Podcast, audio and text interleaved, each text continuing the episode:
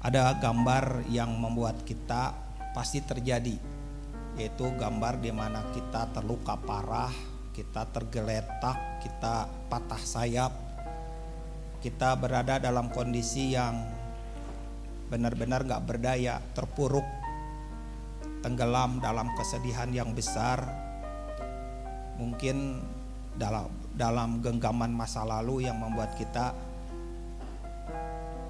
gelap melihat di depan. Tapi Tuhan ingin kita mengalami pemulihan. Orang yang tadinya berada tergeletak ini sedikit demi sedikit, selangkah demi selangkah, setahap demi setahap itu mengalami satu perubahan, sampai akhirnya bajunya yang kotor, yang terkoyak, yang sudah hancur itu dipulihkan Tuhan. Bajunya menjadi baju yang baru, hatinya menjadi hati yang baru, dan wanita ini menjadi wanita yang baru. Mungkin saudara juga punya pengalaman, tetapi sekarang mungkin masih dalam satu tahap.